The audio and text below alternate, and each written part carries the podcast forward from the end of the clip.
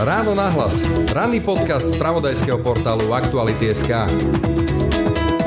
My sme sa naozaj od začiatku snažili hneď po jeho nástupe do funkcie mu poslať všetky potrebné dáta, existujúce dáta práve k tej kríze, aj návrh riešení na základe dobrej praxe zo zahraničia. A teda naozaj tá situácia bola taká, že sme nedostali od neho na to nikdy žiadnu odpoveď. Hoci teda sa nám zdala tá kríza veľmi zásadná, dôležitá a vyžadujúca si rázne kroky a opatrenia. My sme mali osobnú debatu s ministrom k tej správe, keď prišiel nám dať nejaký svoj pohľad na tú analýzu a položil otázku, že prečo píšeme proti ministerstvu. Analytická sekcia ministerstva školstva sa doslova rozpadla. A dôvod? Minister školstva o dáta, fakty a tým aj realitu, ako sa v tejto pandemickej dobe vzdelávajú naše deti, nejavil a nejaví žiadny reálny záujem, hovorí dnes už bývalý šéf strategickej sekcie Inštitútu vzdelávacej politiky Michal Rehúš. Dôsledkom je, že 10 tisícom detí sa tu u nás, na Slovensku, prakticky nedostáva ústavne zaručeného práva na vzdelanie. No a rezort školstva o tom, ako vyzerá vzdelávanie slovenských detí v čase pandémie, nič relevantné nevie. A zrejme ani vedieť nechce. Jediné reálne čísla sú tie, ktoré sme zistovali počas prvej vlny, čiže vieme iba tie čísla, ktoré sme zistovali my v spolupráci s NUCEMom a o tom, ako vyzerá tá situácia v súčasnosti, tak e, o tom nie sú žiadne relevantné dáta, ale dá sa teda predpokladať, že tie čísla budú veľmi podobné tým číslam, ako sme ich zistovali my v prvej vlne. Tuší vôbec minister školstva, čo vlastne sa reálne v tom online vzdelávaní deje? Iba podľa mňa z toho, čo sme napísali my v našej správe. Z tej prvej vlny a teraz čo sa deje, to vôbec netuší, hej? Nie sú o tom žiadne, žiadne dáta dáta. Na základe čoho on vlastne potom koná? No pre nás ako analytikov je to tiež nepochopiteľné. Vieme, že desiatky tisíc detí bolo počas prvej vlny pandémie prakticky vylúčených zo vzdelávania, ale už netušíme, ako je to dnes. No a čo ako to znie neuveriteľne, netuší to zrejme ani samotný minister školstva. Natíska sa tak otázka, na základe akých faktov sa minister rozhoduje a prečo ho nezaujíma realita, v ktorej sa dnes musia vzdelávať naše deti. Uzatvorenie škôl pritom môže mať na životy detí mimoriadne vážny až fatálny dosah. Podľa odborníkov ešte viac otvorí nožnice medzi vzdelanostnou úrovňou sociálne slabších vrstiev a tými, ktorí mali šťastie na lepšiu štartovacú čiaru a zvýši aj podiel funkčne negramotných detí. To, že nedokážeme zabezpečiť to právo na vzdelanie veľkej skupine detí, je naozaj škandál samo o sebe. To môže mať naozaj pre tú skupinu detí, ktoré sú takto odrezané od vzdelávania, takže im to môže neskôr v živote mimoriadne ublížiť a stiažiť ich život, tak si myslím, že toto by sa určite nemalo diať. Takže tá veta, že vzdelanie je priorita, je len fráza. Bohužiaľ mám dojem, že sme mohli a mali urobiť o mnoho viac, ako sme urobili. No a tušíte, ako skončil projekt, v ktorom mobilní operátori bezplatne ponúkli deťom 10 tisíce SIM kariet s mobilnými dátami?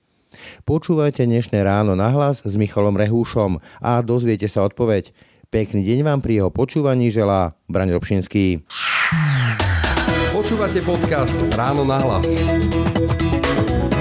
Pri mikrofone vítam Michala Rehúša, dnes už e, bývalého analytika alebo šéfa strategickej sekcie Inštitútu vzdelávacej politiky Ministerstva školstva. Dobrý deň.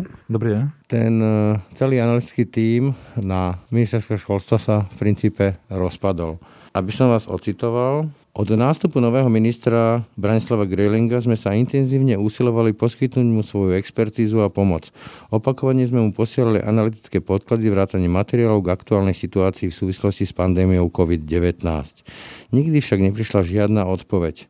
Jednoduchá otázka. Znamená to, že súčasný minister školstva nemá záujem o realitu, o to, čo hovoria dáta, štatistiky, čísla, fakty? To by som si asi nedokázal, neodvážoval sa takto posudzovať. Ja teda môžem len opísať tú našu, našu skúsenosť, nechcem hodnotiť jeho prístup v tomto smere. My sme sa naozaj od začiatku snažili hneď po jeho nástupe do funkcie mu poslať všetky potrebné dáta, existujúce dáta práve k tej kríze, aj návrh riešení na základe dobrej praxe zo zahraničia. A teda naozaj tá situácia bola taká, že sme nedostali od neho na to nikdy žiadnu odpoveď. Hoci teda sa nám zdala tá kríza veľmi zásadná, dôležitá a vyžadujúca si rázne kroky a opatrenia. Ale to je v podstate odpoveď, že ministra nezaujímajú výstupy analýz, nezaujímajú ho realita a fakty. Je možné, že sa riadil inými faktami a inými analýzami a nie našimi, čiže nechcem sa takto paušalizovať. Ešte jeden citát zo strany poverenej generálnej riaditeľky Baranovičovej od samotného ministra Grolinge sme však dostávali spätnú väzbu, z ktorej sme nadobuli dojem, že im ide o oslabovanie a relativizovanie hlavných záverov prieskumu.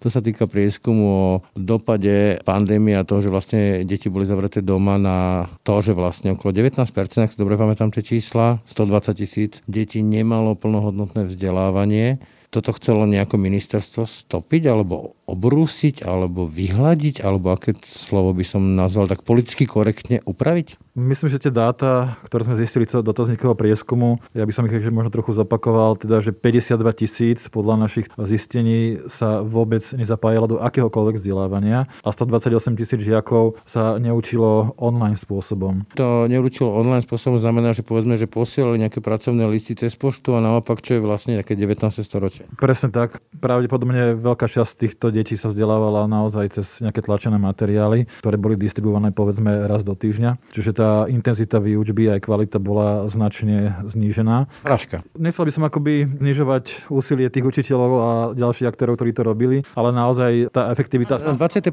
storočie Európskej únie je to fraška. Nemyslím, že učiteľe sa nesnažili ani tie deti naopak. Snažili sa možno až veľmi. Poviem to tak, že samotní učiteľia toto vyučovanie, tento spôsob výučby označovali za oveľa menej efektívny ako to bežné vyučovanie. Čiže ja by som použil asi taký slovník tej našej analýzy. A teda naozaj naozaj tie čísla boli alarmujúce, boli veľmi vysoké, boli prekvapujúce možno pre niektorých, možno pre niektorých nie. A teda naozaj sme pociťovali zo strany aj ministra, aj našej vtedy nadriadenej ambíciu, aby sme povedzme najprv uvádzali tie pozitívnejšie čísla, teda čísla žiakov, ktorí boli zapojení povedzme do online výučby a až tieto dáta uvádzali možno neskôr, alebo... Ako v tých zmluvách podčiarov, že trošku to tak pr spraviť, hej? Dalo by sa to takto nejako podobne tomu pripodobniť, že bola skôr ambícia do popredia dávať tie pozitívnejšie čísla a nie tie negatívne, hoci teda z nášho hľadiska to sú čísla, ktoré odzrkadľujú realitu a ktoré sú veľmi závažné a bola to teda aj výzva na to, aby sme začali niečo akutne robiť. Tak ja neviem, ja keď som si prečítal tie závery, byť kompetentný, tak e, zvolám nejaké krízové štáby kompetentných ľudí a budem to riešiť. Tento prístup mi príde taký, že zatvorím si oči pred realitou. Milím sa? Akože oni to,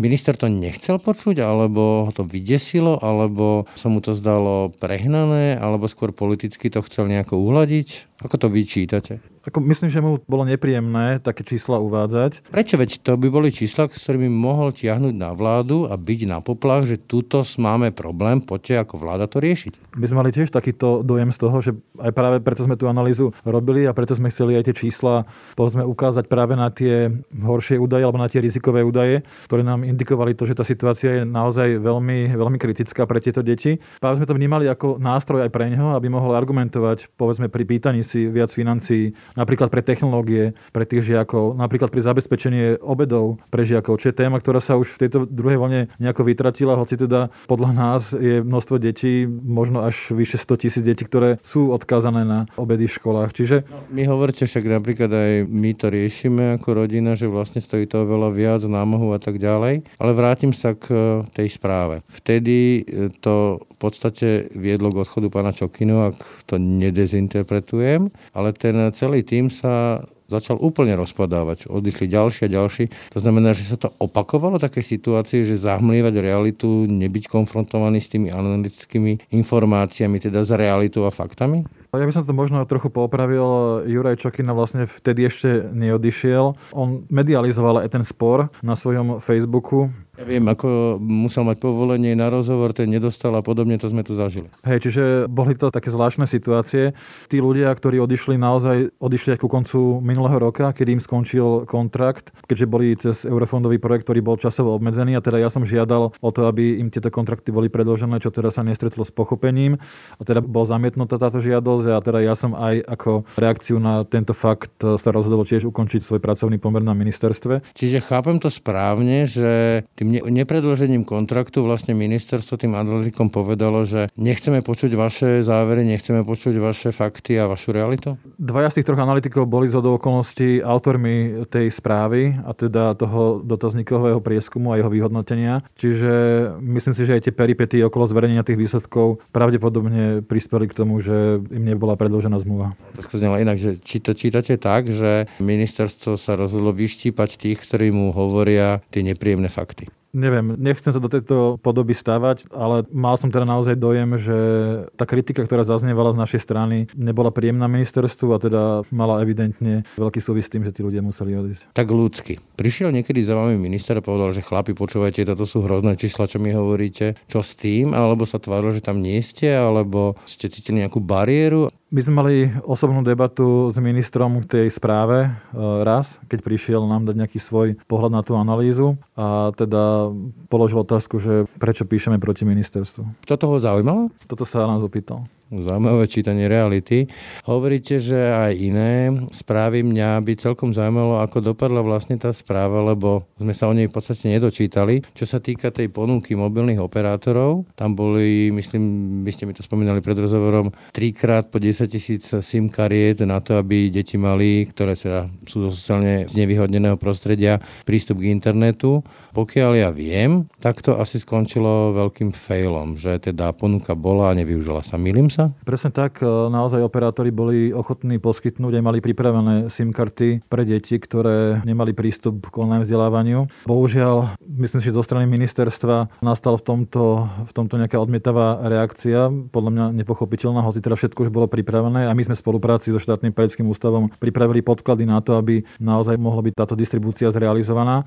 Aj sme uskutočnili nakoniec, kolegyne robili a vyhodnocovali taký pilotný projekt, kde sa práve Teach for Slovakia učitelia spolu s Komenskom inštitútom robili projekt, kde sa dali deťom z chudobných rodín SIM karty aj mobilné zariadenia. A z tohto vyhodnotenia naozaj sa ukázalo, že vieme takýmto spôsobom zabezpečiť vzdelávanie relatívne primerané tým deťom, ktoré nemajú naozaj ten prístup. To pomohlo? Čiže ukázalo sa, že naozaj to pomôže. Samozrejme treba dodať, že samotné technológie ešte nič nemusia riešiť. Naozaj sa ukázalo, že tí žiaci potrebovali aj nejakú ďalšiu dodatočnú podporu, kontakt s učiteľom, telefón. Ale keď sa vrátim k tomu projektu, čiže chápem to správne že tu bola ponuka tisícok a tisícok SIM kariet s mobilnými dátami pre deti, ktoré, alebo rodiny, ktoré si to nemôžu dovoliť a preto nemajú ani prístup k vzdelávaniu a bola spláchnutá do, do koša? Bolo to tak, že naozaj tá ponuka bola a z nejakých dôvodov nebola využitá nejakých dôvodov stretli ste sa s nejakým argumentom, ktorý by opravňoval odmietnúť túto podanú ruku? Tým argumentom, ktorým som sa dostal, tak tieto vysvetľovali tým spôsobom, že tí žiaci teda nebudú mať nejaké zariadenia, do ktorých by tie SIM karty mohli dať. To naozaj vo viacerých prípadoch tak mohlo byť, ale teda malo byť súčasne s tými SIM kartami aj riešené, aby sa tým deťom dodali. Výzva a zase by sa našli iné firmy. Ja si myslím, že hej, že to sa dalo tiež riešiť. A argument zaznieval, že sme hodili veľkú prácu na plecia škôl, ale kto lepšie pozná tú realitu a ja myslím, že tie školy by boli rádi, keby dostali tú príležitosť, aby mohli to vzdelávanie pre tých žiakov poskytovať aj takouto formou. Nie je vám z toho smutno? Veď ako naozaj to bola reálne podaná ruka, ktorá bola oplutá. Určite sme to vnímali ako veľmi negatívne, pretože aj my sami sme sa podielali na tom, aby také niečo mohlo byť zrealizované. Dobre, mali sme prvú vlnu, máme druhú vlnu, tie čísla sú hrozivé, 120 tisíc detí, potom 50 tisíc detí, ktoré ste spomínali. Ono sa to veľmi nelepší. Aké výstupy vôbec vlastne teda minister mal k dispozícii a čo s nimi teda urobil, keďže hovoríte, že to neboli jediné, ktoré nejak tak zignoroval? Ja si myslím, že máme tu veľké rezervy v tom, ako zabezpečíme to vzdelávanie. Inak, má podľa vás teda minister školstva reálny obraz o tom, koľko tisícok detí tu nemá reálne vzdelávanie v čase pandémie, to znamená u tých detí, ktoré sú doma? Jediné reálne čísla sú tie, ktoré sme zistovali počas prvej vlny, čiže vieme iba tie čísla, ktoré sme zistovali my v spolupráci s NUCEMom a o tom, ako vyzerá tá situácia v súčasnosti, tak e, o tom nie sú žiadne relevantné dáta, ale dá sa teda predpokladať, že tie čísla budú veľmi podobné tým číslam, ako sme ich zistovali my v prvej vlne. Čiže po tej prvej vlne, ku koncu, keď sa robil tento výskum, o ktorom sme hovorili, sa už nejaké ďalšie nerobili? Neviem o žiadnych, že by sa robilo. Viem, že štátna školská inšpekcia plánuje zbierať dáta lebo si uvedomuje ich potrebu, ale zatiaľ sa takýto zber ešte nespustil. Logická otázka. Tuší vôbec minister školstva, čo vlastne sa reálne v tom online vzdelávaní deje? Iba podľa mňa z toho, čo sme napísali my v našej správe. Z tej prvej vlny a teraz čo sa deje, to vôbec netuší, hej? Nie sú o tom žiadne, žiadne dáta. To je pre mňa neuveriteľné. Na základe čo on vlastne potom koná? No pre nás ako analytikov je to tiež nepochopiteľné. Spomínali ste meno pani Baranovičovej, to je šéfka Inštitútu vzdelávacej politiky ale aj tam hovoríte o tom, že došlo k jej vymenovaniu na tento post nie celkom tak, ako táto vláda sa zaklína slovami transparentnosť, verejné výberové konanie a podobne. Čiže boli jej lepší, ale nedostali šancu? Nebolo teda nejaké seriózne výberové konanie na tento post a bola to, tak povediať, že politická nominácia alebo vola ministra? Všeobecne to vlastne v tej štátnej správe, ako som to ja zažil na ministerstve, fungovalo častokrát tak, že tí noví ľudia tam vlastne boli privedení spolu, spolu s ministrom a vlastne až potom nejako ex post sa uskutočnilo výberové konanie na týchto ľudí. Čiže ten proces je opačný, ako by, ako by mal byť. Čiže... Čiže sú vybratí ľudia a potom sa hľadá spôsob, ako ich dostať na to miesto. Áno, je to všetko, ale v súlade so zákonom. Tu netreba povedať, že by to bolo niečo nelegálne. Bolo aj za Kaliňáka. Deje sa to asi aj na viacerých iných ministerstvách naozaj. Mimochodom, vy spomínate, že vás označili za analytikov pani Lubiovej. Čiže Groling je nová Lubiova? To neviem, to ne... Nemyslím si, každý je sám sebou, čiže... Správajú sa podobne? Ako naozaj tie mechanizmy, bohužiaľ na tých ministerstvách a v štátnej správe fungujú častokrát tak, že nový minister si privedie niektorých svojich ľudí, čo je niekedy aj pochopiteľné a asi aj oprávnené. Na druhej strane myslím si, že niektoré posty a pozície a niektoré možno pracoviska, a mám teda na mysli najmä analytické jednotky, by mali predsa len mať čo najnezávislejšiu pozíciu, aké teraz sú v rámci ministerstva. A teda asi by som si predstavoval, že by ten výber na riaditeľa takéhoto analytického útvaru mal byť naozaj od začiatku otvorený, transparentný a prístupný pre všetkých uchádzačov. A ako ste vnímali, keď ste sa dočítali, že ste analytici ex-ministerky Lubiovej? Ako mal som také dva pocity, ktoré sa vo mne miešali. Jeden by som nazval pobavením, lebo každý, kto poznal našu prácu a naše zázemie, tak vedel, že to tak nie je. A na druhej strane som bol trochu zarazený a zrozený, že ústredný orgán štátnej správy a takáto inštitúcia dokáže takto komunikovať o svojich zamestnancoch. Poďme teraz k tej vecnej téme, k deťom. Opäť váš citát. Spôsob, akým súčasné vedenie ministerstva nerieši, v zátvorke nie, vzdelávanie počas aktuálnej krízy je škandál, ak sa radikálnym spôsobom nezmení prístup, dôsledky pre niektoré skupiny žiakov a žiačok môžu byť fatálne. Rozmente to na drobné. Znamená to, že to online vzdelávanie tu u nás na Slovensku teraz spôsobí vážne fatálne dôsledky pre tisícky a tisícky žiakov? Môže sa to stať, samozrejme. Dá sa to do nejakej miery umenšiť, ale treba si povedať, že naozaj my na Slovensku sme špecificky alebo unikátni v tom, že ten počet dní, koľko deti sú na tomto dištančnom vzdelávaní, je pomerne vysoký z hľadiska nejakého medzinárodného porovnania. Čiže naozaj my sme boli v tomto veľmi, veľmi prísni a teda sme zatvárali školy naozaj medzi prvými a otvárame teda medzi, medzi poslednými. Čiže už toto je akoby negatívny faktor, ktorý hrá proti nám, že sme akoby v tomto, veľmi by som povedal, taký prísny a tie školy sme dlho držali zatvorené, aj stále dlho držíme. Čiže to je akoby... Zbytočne? No určite minimálne v tej prvej vlne sa dalo správať oveľa priaznivejšie vo vzťahu k otvoreniu škôl. Čiže áno, myslím si, že iné krajiny aj v tej prvej vlne, aj keď mali dokonca väčšie počty nakazených, tak dokázali tie školy udržať funkčné. Otázka potom ale je, že keď teda sú zavreté školy, deti sa učia doma, aká je kvalita toho dištančného vzdelávania. Tomáš Lebrant Grant e, mi povedal, že podľa niektorých štúdí z Holandska je tá kvalita, alebo teda tá efektivita presnejšie, iba nejakých 40% a to je Holandsko. Vieme mi tu povedať, že aká je efektivita toho online voči prezenčnému vzdelávaniu? Tak domáce nejaké exaktné dáta naozaj nemáme. Bolo by dobré ich zisťovať. Mimochodom, keď vám skočím do reči, je tu vôbec záujem zisťovať ich? Zo strany určite analytické jednotky je. Myslím, že aj Národný ústav certifikovaných meraní, tak asi tiež má nejaký záujem zisťovať vedomosti žiakov. Čiže... Zelenú od ministerstva na to zisťovať ste to nedostali. Hej? Tak my sme ešte v tejto fáze ani o to, o to nežiadali, ale to chcem teda povedať, že naozaj aj z toho prvého dotazníkového prieskumu, čo sme robili my, tak sme sa pýtali pýtali učiteľov, ako oni hodnotia efektivitu tej výučby. A tam naozaj aj v prípade online spôsobu vyučovania aj toho offline bolo vyhodnotenie nimi, že to je, že to je neefektívnejšie ako bežná výučba. Pritom online to bolo posudzované trochu priaznivejšie vo vzťahu efektivite a tá offline forma bola naozaj veľkou väčšinou značným počtom učiteľov hodnotená ako oveľa menej efektívna ako tá bežná. Čiže naozaj môžeme očakávať, že tu dôjde k nejakým stratám na zručnostiach a vedomostiach žiakov. Tu by som chcel ešte povedať, že tie dôsledky naozaj môžu byť práve pre tie ohrozené skupiny detí z chudobných pomerov alebo so zdravotným znevýhodnením o to fatálnejšie, pretože naozaj mali častokrát práve prístup len k tej offline forme alebo teda k žiadnej forme vzdelávania. A teda dá sa predpokladať, že môže narásť, ak sa teda nepríjmu žiadne kompenzačné opatrenia na pomoc týmto deťom, že môže narásť povedzme počet detí, ktoré budú opakovať ročník a ktoré nakoniec aj neukončia povinnú školskú, teda predčasne ukončia školskú dochádzku.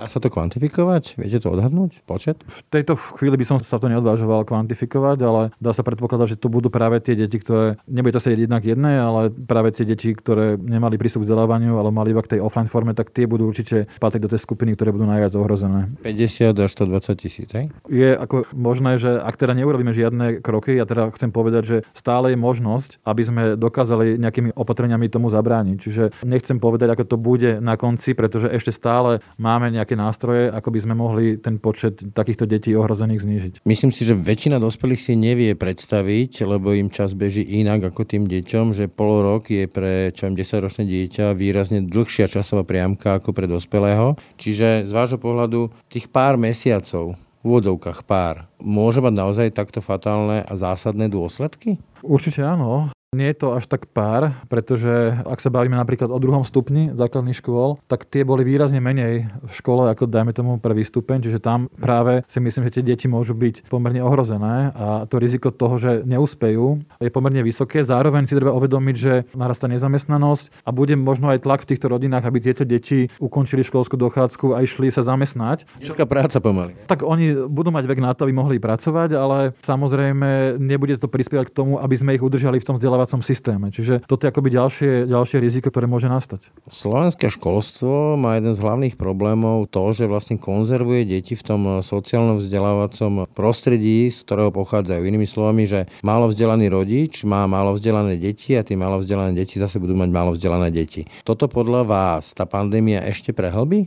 Myslím si, že áno. Myslím si, že naozaj práve už počas tej bežnej výučby tieto deti, hoci teda boli v škole, tak to ich sociálne zázemie výrazne vplývalo na ich výsledky, na ich ďalšiu vzdelávaciu dráhu. A v takto vypetej situácii, kedy aj rodiny, ktoré sú pomerne dobre situované, povedzme zo strednej triedy, môžu mať problém aj zabezpečiť e, technológie pre deti, aby sa vzdelávali online, aj zabezpečiť nejaké tiché miesto, kde sa môžu pripojiť. Napríklad dve, tri deti a dvaja rodičia na home office, to je pomaly 5 e, počítačov. Presne tak. A tak si myslím, že práve v takéto situácii na tieto deti a na tieto rodiny to dopadne vo veľa väčšej miere. Čiže áno, pri týchto skupinách detí naozaj môže dôjsť e, k veľmi negatívnym vplyvom na, na ich budúce životy. Inými slovami, môže sa stať, že tá priepasť medzi slabo vzdelanými deťmi zo zlého sociálneho prostredia a povedzme, že upper middle, tou strednou triedou a tou elitou sa bude prehlbovať? Ak teda neurobíme tie kompenzačné opatrenia, ktoré tu stále spomínam, ako napríklad, dajme tomu, letné školy alebo nejaké formy doučovania alebo nejaký mentoring, tutoring e, adresovaný práve týmto deťom, tak naozaj to určite bude prispievať k tomu, že sa tieto rozdiely budú zväčšovať. A čo vieme urobiť tu a teraz, dnes na Slovensku, s tými možnosťami, ktoré máme, preto, aby naozaj tie deti zo sociálne znevýhodneného prostredia, ale čo viem z tých analýz, tak sú to aj častokrát deti z toho strednej, z tej strednej triedy, ktoré naozaj, ale že dve, tri deti v dvoj, trojizbovom byte a nemajú ani to tiché miesto, nemajú ani ten vlastný počítač, čisto naši susedia de facto. Takže čo vieme urobiť, aby sme im doručili to vzdelanie v tejto pandemickej dobe také, aby neprepadli niž nižšie a nižšie. Tak tých nástrojov, tých možností je určite viacero. Myslím, že by sme sa mali baviť povedzme už od toho, ako upraviť kurikulum, to znamená ten vzdelávací obsah, naozaj vybrať z neho tie kľúčové obsahy, pretože treba si povedať, a nakoniec e, aj sme robili my analýzu na Inštitúte vzdelávacej politiky o tom, že to kurikulum obsahuje množstvo vecí, ktoré možno nie sú až také dôležité, také potrebné. Často sú tu vedomosti, ktoré potom neskôr žiaci veľmi rýchlo zabúdajú a teda nie sú pre nich dôležité. Vykúchať ho na tie základné veci, ktoré sú podstatné. Presne tak, e, vydefinovať to, to, čo je podstatné pre ich ďalšie vzdelávanie a povedzme aj pre ich ďalšie uplatnenie sa v živote. Čiže toto je akoby dôležité. Nejaké kroky už v tomto smere boli robené zo strany štátneho periodického ústavu, ale myslím si, že v tomto tiež treba ešte pridať. Zastavím sa pridať. Toto vníma už aj moja dcera, som sa s ňou cez víkend o tom práve rozprával. Keď to vníma moja dcera, vníma to aj minister? Dúfam, že také informácie dostáva, že to je dôležité. Minimálne teda v našich analýzach sa to objavovalo. Ďalej si myslím, čo sme my nevyužili a naozaj je to, aby sme tým deťom, ktoré tie technológie nemajú, tak aby sme im ich poskytli. Takže to bola vec, ktorú sme my napríklad neurobili a krajiny, ktoré sú podobné nám aj hľadiska nejakej ekonomiky, takýmto krokom pristúpili a myslím si, že urobili oveľa viac preto, aby sme tieto deti dokázali zapojiť. Čiže... Pardon, že vás preruším zase. Myslíte, narážate na tie, povedzme, že SIM karty a tieto veci, hej? Okrem iného aj SIM karty, môžu to byť e, samozrejme tablety, notebooky, aj telefóny. Čiže naozaj my sme nedokázali a urobili sme veľmi málo preto, alebo teda podľa našich zistení teda nič, aby sme zabezpečili technológie pre deti, ktoré ich nemajú k dispozícii. A tu vás preruším zase. Viete vysvetliť ľuďom, ktorí povedia, keď toto budú počúvať, že a prečo máme my ako daňovníci riešiť, že či budeme platiť nejakým deťom z osád, keď to veľmi zvulgarizujem, nejaké simky a nejaké tablety, že ako je to dôležité, aby tie deti sa vzdelávali a neboli, povedzme, že beneficientami sociálnej pomoci celý život? Ten základný argument je taký, že každý má právo na vzdelanie, čiže my naozaj musíme toto právo pre tie deti naplniť. To je akoby ten ultimatívny argument, že nemôžeme my žiť v takej realite, kde niekomu odopierame to právo na vzdelávanie. Čiže toto je niečo, o čom sa nediskutuje na tejto úrovni. Ďalej samozrejme treba si uvedomiť, že to má aj nejaké širšie sociálne, spoločenské dôsledky. Ak nedokážeme zabezpečiť to vzdelanie pre tie deti a ak ich budeme udržiavať v chudobe a v tom, aby sa nedokázali potom neskôr aj uplatniť vo svojom ďalšom živote. Čiže myslím si, že to sú veľmi závažné argumenty a myslím si, že by nám ako spoločnosti malo záležať na tom, aby každé dieťa každý človek dosiahol adekvátne primerané vzdelanie a neskôr mohol vo svojom živote normálne fungovať. Dodám, že tie deti budú celý život naši susedia de facto, aj teoreticky v jednom štáte, ale hovoríte, že odopieranie vzdelania tisíckam detí zo sociálne znevýhodneného prostredia, čiže podľa vás tu a teraz tento štát odopiera tisíckam detí reálne vzdelávanie na tej úrovni 21. storočia Európskej únie? Nie je to len podľa nás, nakoniec e, toto konštatuje ombudsmanka, čiže myslím si, že sú tu viaceré naozaj inštitúcie, ktoré na tento problém upozorňujú a ich pomenúvajú práve týmto jazykom. Čiže áno, aj podľa vyhodnotenia pani ombudsmanky dochádza k tomu, že sa nenaplňa právo detí na vzdelávanie. Analytik Tomáš Helebrand hovorí, že existujú rôzne prepočty a analýzy, napríklad Svetovej banky a podobne, ktoré hovoria o tom, že takéto výpadky vo vzdelaní budú mať potom dôsledky aj na príjmy toho človeka v budúcnosti a aj na výpadky príjmov v národnom hospodárstve.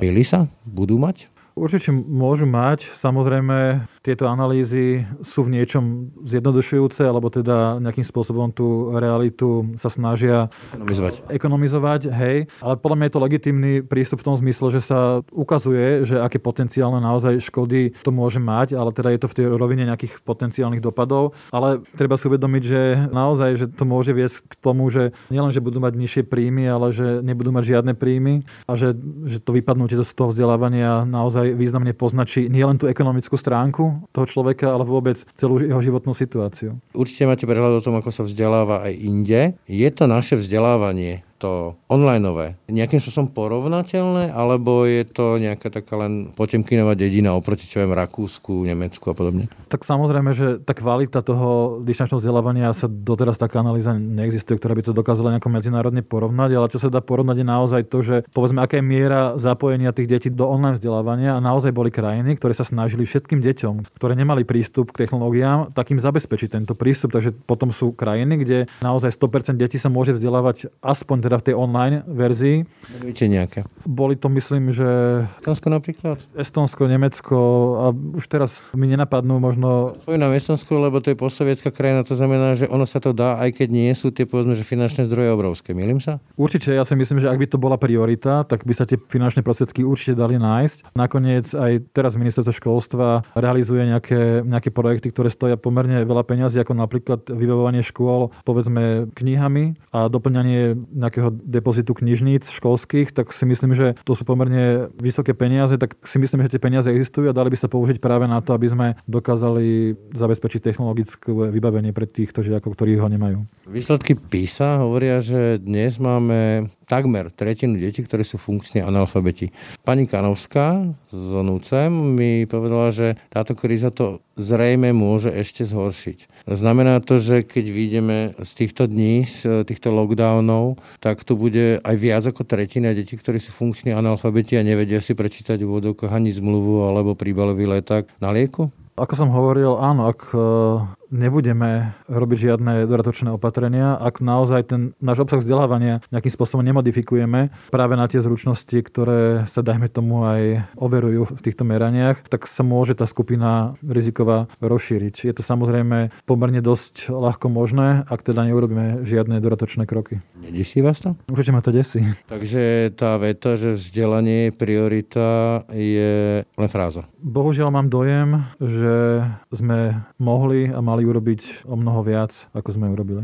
Na záver sa vrátim ešte k tomu vášmu citátu, že spôsob, akým súčasné vedenie ministerstva nerieši vzdelávanie počas aktuálnej krízy je škandál čom je to podľa vás škandál, keď to môžete rozviesť? Tak myslím, že sme sa o tom rozprávali celú reláciu. Naozaj to, že, a teda nielen podľa našich vyjadrení, nedokážeme zabezpečiť to právo na vzdelanie veľkej skupine detí, je naozaj, naozaj škandál samo o sebe. Čiže toto je určite táto rovina, aj tá rovina, že to môže mať naozaj pre tú skupinu detí, ktoré sú takto odrezané od vzdelávania, alebo ktoré možno nemajú dostatočne kvalitné vzdelávanie, takže im to môže neskôr v živote mimo mimoriadne ublížiť a stiažiť ich život, tak si myslím, že toto by sa určite nemalo diať. Na jeseň, teda respektíve koncom roka sme videli akýsi súboj o to, či sa školy opäť otvoria alebo neotvoria aspoň nejaký týždeň, dva. A nemohol som si pomôcť, ale ja som ho čítal ako istú politickú vendetu predsedu vlády voči SAS ktorej obeťou sú deti. Milím sa v tom pocite? Lebo tam ide predovšetkým o deti, nie o to, že či je minister školstva z SAS alebo z nejakej inej strany bolo možné podľa vás, a malo by to zmysel, otvoriť školy pre tie deti na týždeň, dva? Každý deň v škole je určite užitočný a môže pomôcť. Nakoniec e, minimálne pre tie deti, ktoré sú v tých ťažších podmienkách, tak malo zmysel aspoň pre nich v nejakých menších skupinkách mať prezenčnú výučbu. Čiže ak aj nie je možné, aby sme to otvorili všetky školy pre všetky deti, tak aspoň pre tie deti, ktoré naozaj tú situáciu majú horšiu, tak pre ne by sme sa mali usilovať zabezpečiť to prezenčné vyučovanie. Ešte taký ten rakúsky model, že kde našli tisíc možných výnimiek, e, kvôli ktorým deti môžu chodiť do škôl v menších skupinách aj napriek tomu, že sú lockdowny? Presne tak, určite treba, ak sa nedá plošne otvoriť školy, tak treba vymyslieť adresné riešenia práve na tie deti, ktorým by takáto vec a to prezenčné vyučovanie veľmi pomohlo. Toľko Michal Rehuš, ďakujem za rozhovor. Ďakujem pekne. Ráno nahlas. Ranný podcast z pravodajského portálu Aktuality.sk.